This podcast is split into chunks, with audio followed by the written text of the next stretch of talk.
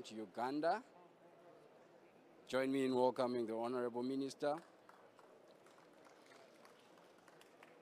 We also have um, Mr. Keriako uh, Tobiko, the Cabinet Secretary of the Ministry of Environment and Forestry, Kenya. We have um, my also proud minister from Zimbabwe, uh, the Honorable Minister Nqobizitha Mangaliso Ndlovu, um, from the Ministry of Environment, Climate, Tourism and Hospitality Industry in Zimbabwe. Uh, thank you for joining us, Honorable Minister. And then we also have youth panelists that we have. We have one of our own Earth Day youth uh, from Africa, Brenda Mwale from Malawi, who is joining us. And then we have also um, Elizabeth Gulugulu Machache, who's also my colleague. We work very, very closely uh, with African Youth Initiative on Climate Change. Elizabeth? Okay, that said, um, because of the tight schedule, I know we're all busy. A lot of things are going on right now. I'm not taking anything from this event being important as it is. Allow us to delve, you know, into the discussion, the order of today, so that we can have a just and brief conversation that will take our planet to the next level. So without wasting, much of your time, I'm very glad, honorable ministers, that you are here. So as probably requested from the African youth, would like to have a dialogue with you um, regarding, you know, issues that are concerning young people, young people engaging, um, given that our global, our continent has the largest, you know, demography of young people and we intend to be working hand in hand we have felt the support, but we want to take it to the next level. So I'll, I'll start with you, Honorable Minister Lawrence. Um, I think the first question that I'll pose to you, and I'm sure part of my young people here want to hear is probably how involved are the youth in national programs, projects, climate change, and their rights, are they rights holders or participants? Uh, are young people really being activated to address externalities of climate change? So this is a mouthful, I know, but then it's something that young people really want to know as we, as we engage in the dialogues and conversations going forward. So maybe if you can have that one. Uh, thank you very much. My name is B. Kaloren Songa. I'm actually the member, a member of parliament in Uganda, but I chair the Climate Change Committee in Parliament of Uganda. And I have come here with my colleagues they can raise their hands. These are honorable members of parliament from Uganda. As far as climate change is concerned, we know very well that this climate change is affecting everybody. But the degree to which people are suffering vary from one person to another. And women and children and young people are the most vulnerable. As a result of this, in Uganda, we have created the environment of interaction with all stakeholders, government, civil society, private sector, academia. And with the civil society, there are many youth, uh, young people, civil society organizations that we are working with. Recently, we completed the climate change law. Now we have a climate change act in Uganda, and the youth was seriously involved. So we are really involving this youth and we are also encouraging the young people to do environmental entrepreneurship, especially the green jobs. And this will help so that the youth are not observers, but they become participants in addressing climate change issues in Uganda. And uh, you are aware that uh, we have to conserve the natural resources. All our economies, the one of Uganda, is, agro, is a natural resource based and the population is growing. As a result of this, we need to conserve, we need to wisely use these natural resources for our development in a cost-benefit analysis, but also leave more for the bigger population. And this, that population will be under the management of these current young people. So that involvement is very important, but also skilling these youth so that they can have some entrepreneurship, especially in line with the green jobs, will be very, very key. But also in, in schools, we have in the law in integrated uh, climate change education and research, right from uh, primary up to universities in the current law. So we want to see that the young people are involved because it is very difficult to correct an older person. But if we start early, these young people will grow, the children, the young people will grow with this idea of addressing climate change. That's what we are doing in Uganda. And we call upon all stakeholders, development partners who are willing to support these young people, whether in the environmental entrepreneurship or some initiatives at the local, national level, or even regional level to come in so that they can guide the, the efforts to address climate change in the country. Thank you. Thank you so much. Profound indeed. Seems like there's a lot happening in Uganda. Um, I always work with my colleague Derek, and he's always talking about the amazing work that you're doing. But um, it's good to hear the work that you're doing. I feel bad uh, imposing this question again to our Honorable Minister, given that I work with him nearly almost every day. But of course, it's good to hear what events or to also share with other young people so that they get inspired and also engaged in the um, ultimate work that we are doing. You know, our young people also, young Africans being activated to address climate externality, you know, externalities of climate change. So maybe you can also talk about the plans that we have in pipeline to upscale such initiatives. Over to you, Minister. Uh, thank you. Thank you so much. Um, first, for the invitation for Zimbabwe to be part of this very important platform. Um, and thanking you for a very important question. Uh, I have tried to look around and I'm seeing that it is truly uh, composed mainly of young people. Uh, I've uh, recently just transitioned from uh, the tech youth. So we always say that uh, anything intended for young people without young people is not for young people. So I'm happy that young people are here and actively participating in such important discussions. So um, from Zimbabwe, I want to acknowledge that we have come a long way. And uh, I remember when we were in COP25 in Madrid, meeting young people and discussing a way in which we can mainstream uh, young people in climate change issues.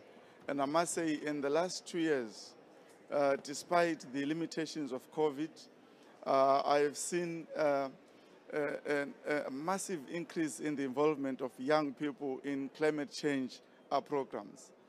Um, we submitted our NDCs with uh, increased ambition, and I'm proud to say that young people played a pivotal role in formulating a youth position paper, which position paper came from massive wide consultations by young people consulting their young counterparts across the country, urban, rural areas.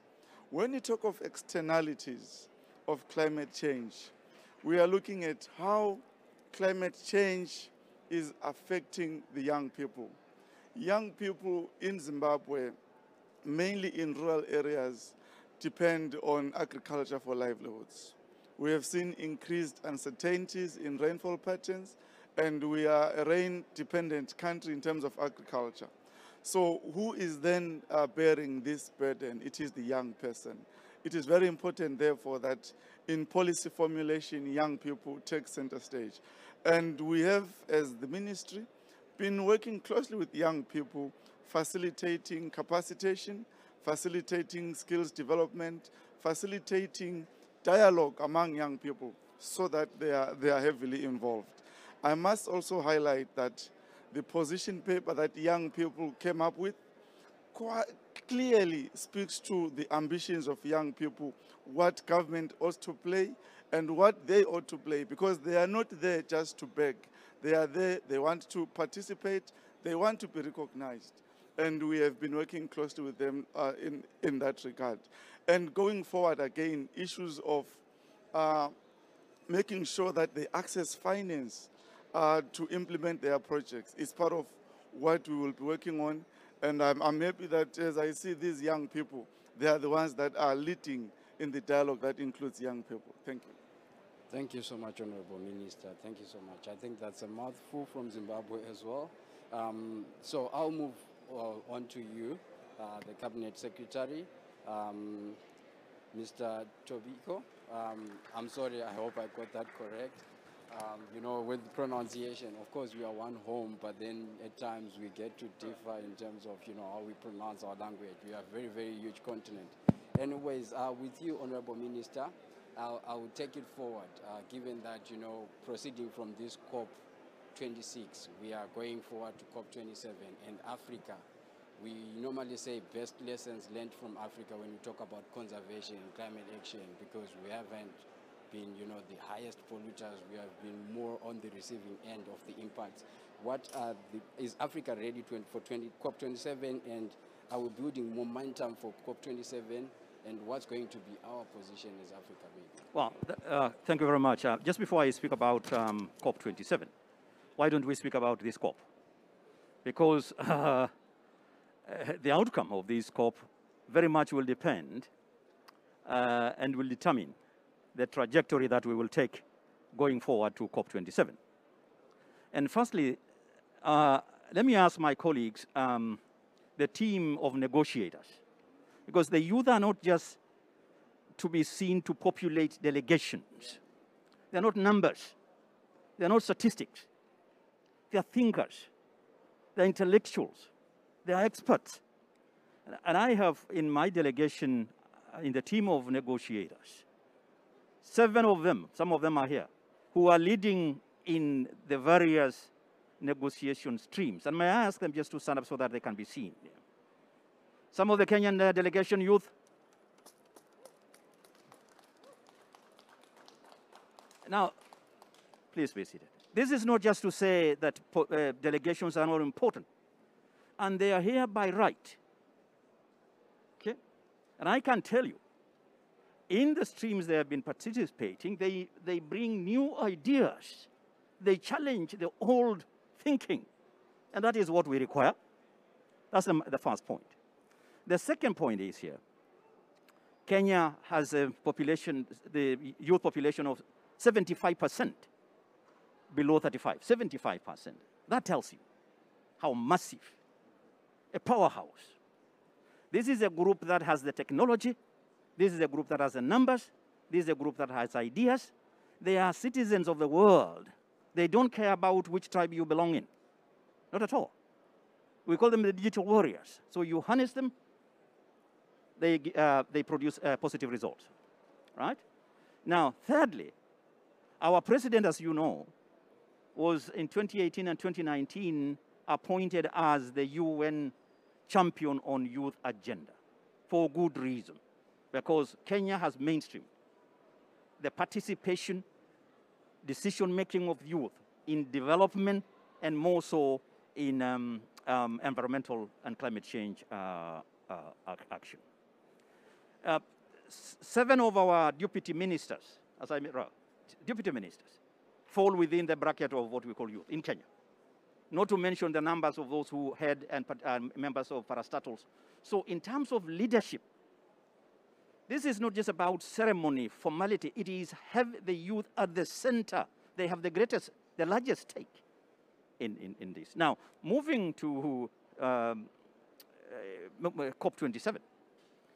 COP27 is already settled, well, we hope, uh, because they are still, that it will be in Africa, it will be the African COP, uh, to be hosted by Egypt. But we are having serious challenges here in the COP26. The first item on the agenda that was dropped from the agenda, and there's still a fight about it, is to drop the issue of the special needs and circumstances for Africa. That's the first agenda that has been dropped. And we are asking our colleagues, and it's still now at the ministerial negotiation, we're asking them that how do you proceed to, to Africa in COP20 uh, next year if in this COP you have, you have not, you have dropped the African special needs agenda. Now, the youth, without the youth, there is no future. I mean, we keep on always saying leaders of tomorrow. They are not leaders of tomorrow. They are leaders of now. And the youth, please don't wait for us to hand over the mantle to you. Take it because we ourselves have messed up. There is a saying, actually it's true, that we do not borrow, we have not inherited the world from our forefathers. We have, we have borrowed it from our children. We have messed it up take it up, run with it. It is your future, not ours. Thank you very much. Thank you so much. I feel so empowered right now.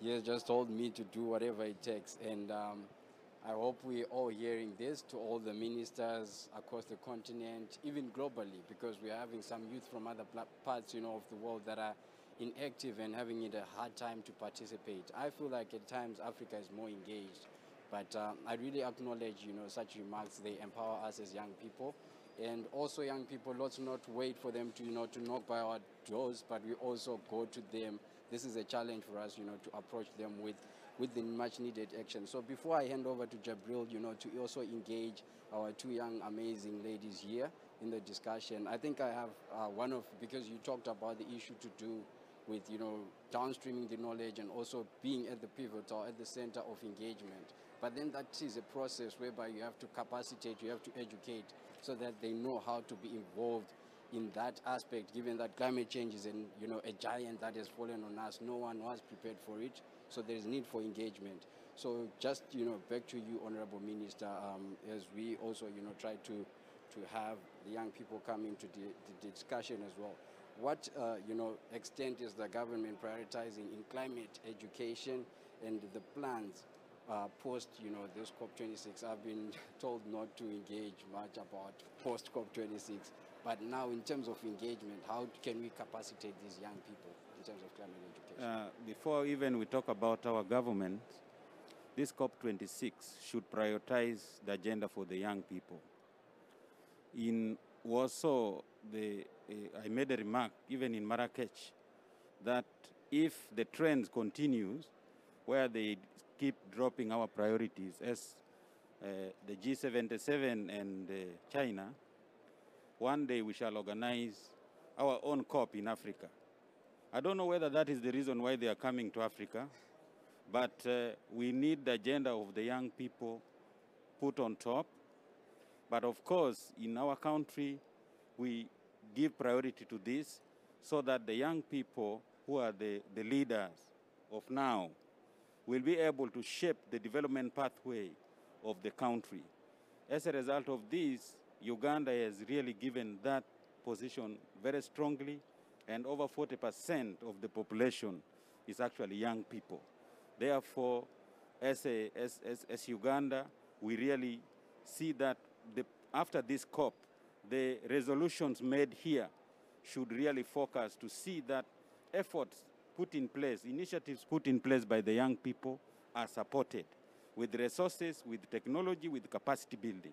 I think that will be very important. After all, I've already said in the law we have integrated climate change, uh, education and research, and most of these people, whether in the, in the high school or universities, are young people who are doing research that can help a lot to create awareness so that we can be at par to the different audiences. Thank you. Thank you so much. Um, yeah, you know, I think, uh, Honorable Minister, you can also add on to that. Um, in terms of, you know, we talk of it as, you know, just transition, the process whereby we are transforming our way of livelihood. But how best can we get young people capacitated to be, to be, you know, active change makers in this climate, you know, action uh, discourse that we embark on right now? Uh, thank you so much. The, the reality is that Africa, as we are standing here, um, we are disproportionately affected by this. It's a problem we did not create. It's a problem that we face either way. And um, my colleagues have highlighted the demographics uh, in Africa. Uh, by 2050, we'll be, um, our populations would have almost doubled. When you look at the current youth proportion, uh, in most countries, it's 60% and upwards. What does this tell you? If we are talking of transitioning, it means there will be structural changes in how economies are structured. It means there will be changes in, uh, in employment. It means that we need to start talking of the jobs of the future. And this affects young people. If young people are not at the front table, who will then discuss on their behalf? That's why it is very important, and I'm happy that from what I'm hearing, um, African governments are already mainstreaming uh, youth initiatives. They are already putting youths at the forefront. They are not just participants, they are right holders, as it were. When, when we look at uh, the Zimbabwean situation, for starters, we want to make sure that when we implement our development trajectories um, for our national development strategy, which runs for five years, climate is critical, it is central, it is mainstreamed, and young people are at the center of that. We have universities in all our provinces. We have developed curriculum that universities are now using to make sure that climate change is part of the education processes. A lot more still needs to be done. Africa needs to, uh, to rise to the occasion. Africa cannot afford to come here and emerge as if um, the, world, uh, the world needs them. The world needs Africa. We should not come here as if we are begging to be on the table. Look at the emissions uh, ratios that are there globally. We are the sinks of the world. They should be coming to us to acknowledge what we are doing right and supporting what we are doing so that we continue to scale up those activities. And these have to cascade to young people. They are the ones who will run with technologies, with innovation, with smart solutions, smart agriculture as it were. So we, I, I, believe that as a country, we have begun that process of making sure that we give young people the platform, we give young people the room to show their innovation. All our, in, all our universities now, they have innovation hubs. In the last 24 months, we have patented more than 72 uh, uh, innovations. And this speaks to the youth dividend. This speaks to the potential of young people if we give them the platform. And I believe that we will not uh, be able to achieve our climate goals unless they are led by young people. Okay, thank you so much. Um, yeah, um, we are running out of time, but yes, uh, Honorable Minister, how can we ride on this climate education initiative to make sure that we get... Climate education, climate learning, environmental for sustainable development, public awareness are absolutely important. You cannot have behavioral change individually, household, and collectively unless there is awareness. Kenya has integrated climate change education and awareness into our school curriculum. Secondly, we have produced uh, special documents, including some of them that we have here. We will put them for those who may, uh, may wish to have copies about them, um, others that you can access uh, digitally. Very, very important to have these instruments, uh, the um, climate change learning national strategy, the climate, uh, climate youth climate action strategy, education for sustainable development, and so on and so on. So this education is absolutely important. In terms of um, um, empowerment, that should be the last point. Uh, in law, in our constitution, in our law, 30% of uh, the entire public uh, procurement is reserved for women, youth, and those under disability. So the youth have, in terms of uh, uh, participation in public procurement, are, are, are, preserved. Their role is preserved. And we have a national, a national, um, national youth enterprise fund that provides um, uh, startup capital uh, as in terms of grants for the youth who are, are starting in, those. And, and we must empower the youth because they have the skills, they have the passion, they have the knowledge, but they need support. Thank you. Wonderful, wonderful. Thank you so much, uh, Honorable Ministers, for sharing this. This is quite uh, uh, interactive and eye-opening, um, having you, you know, at our disposal as young people. We feel very proud. Now we have something, you know, to leverage on as we go back home and implement our project. So I'll introduce Jabril so that he can just get our young people also to share with you, you know, so that you see the ambition that is within them and they can share what they are also working on or what their ambitions are.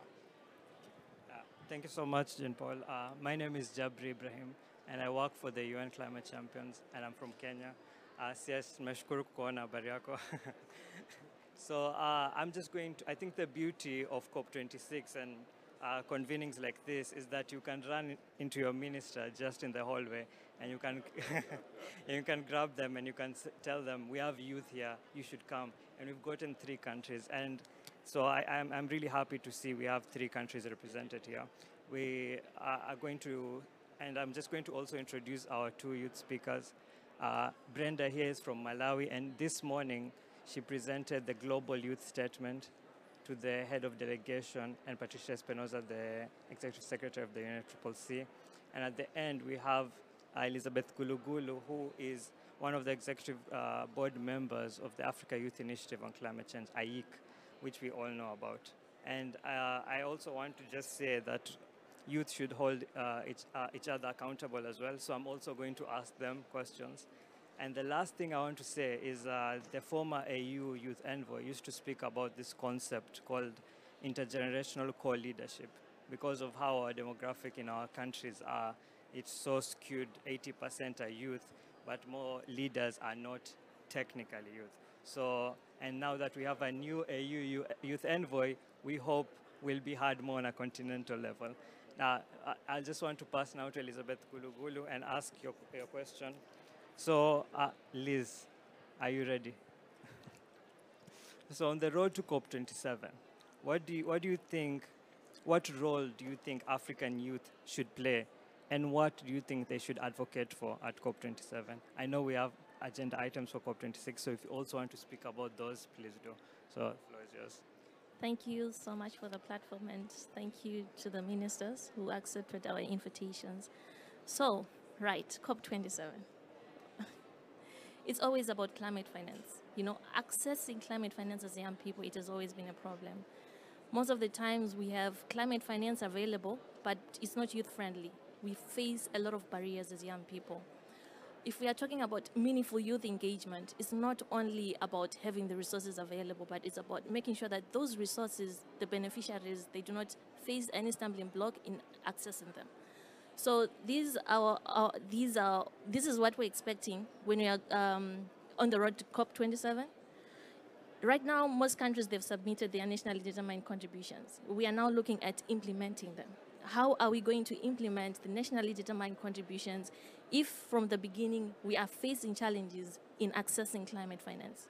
So we should start advocating for this. I mean, um, the protests that young people are doing, they are not bad.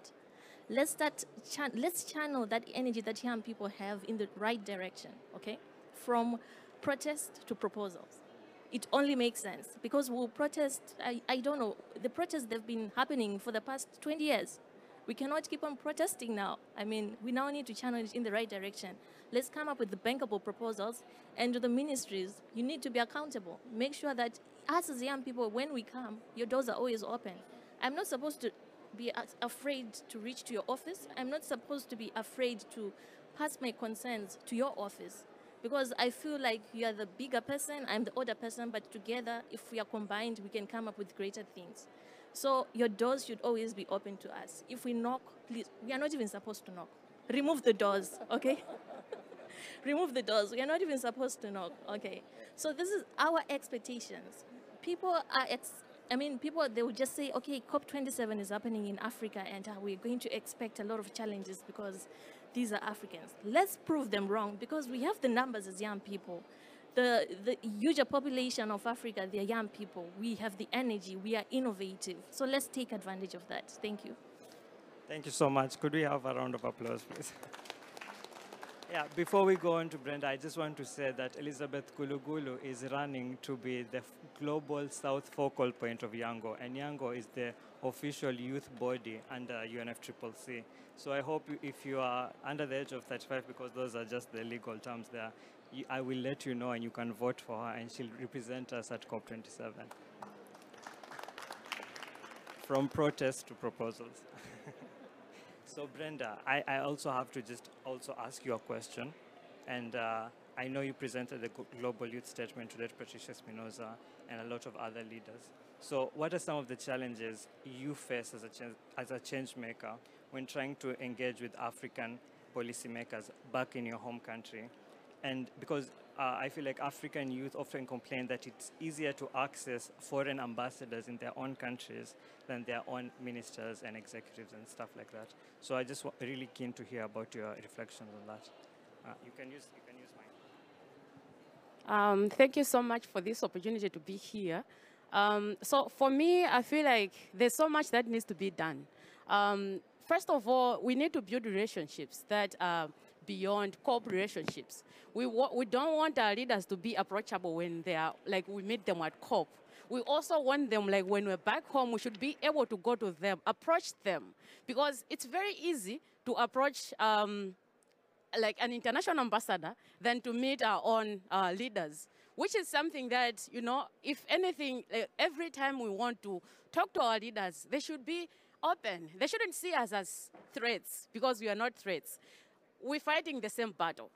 You know, um, everyone is being like affected with uh, climate change in one way or the other. And then we as youth, we're coming up with so many innovations that are there just so that we can be able, like, we can, should also be in the forefront in um, uh, like tackling climate action, you know? So there are so many um, visions that different countries are coming up with. For example, like Malawi right now has launched Agenda 2063. And for that to happen, I mean, for that to happen needs the young people, the children, to be in, in the forefront so that we can be able to make that vision sustainable. If we have to uh, have generational success, then it has to start with uh, involving children and young people also to own the vision so that they can be able to keep that uh, vision alive. So we don't want um, tokenistic approach. We want meaningful um, youth uh, engagement. We don't want cherry picking of um, youth representatives. We want di diverse engagement, you know. Everybody has to be uh, there. We want to learn from you. How do we keep, like, how do we keep that uh, um, vision alive? How do we make sure that the agendas that are being implemented, the commitments that you're, you're, making, they should be able to be fulfilled? So we're not there, like we're not enemies. We're fighting the same battle. We're facing the same challenges, and we want to keep that dream alive. So if anything, we really want, like some of the problems is the fact that our leaders are not approachable. As Elizabeth has already said, remove the doors we're not there to fight, to fight with anybody. If anything, we want to learn from you. We want to be there like, we are there. We're not going anywhere. Africa is our continent, and we want to create the um, better Africa just like the way you want it to be. Thank you so much. Thank you so much, Brenda, for all that you do and all that you say. Um, before I pass back to John Paul, I just want to say what reiterate one point that Liz said about youth being involved in the implementation of all these submissions we are doing to the UNFCCC, be it the NDCs, the National Adaptation Plan, the long-term strategies. Because I don't know if you guys heard, but uh, the states recently established something called the Climate Corps, which just means that you can, use, you can put youth to work to address the externalities of climate change. They are there. You, and Kenya recently did uh, something of that sort where our National Youth Council were trained to go address the locust invasion in some of our regions. So if that can be scaled across the continent, I just feel like that will be a good way to engage youth going forward. Thank you so much, and I'll pass back to my co-moderator, John. Thank you so much. Um, amazing work, amazing panel, amazing engagement. Thank you guys all.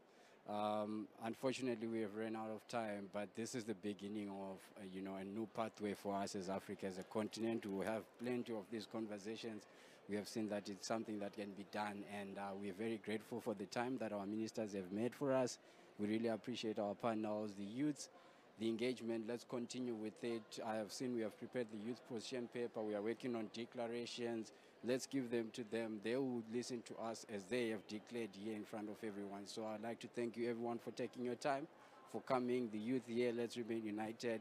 The leaders, we appreciate it. Thank you so much. Everyone, if you could just...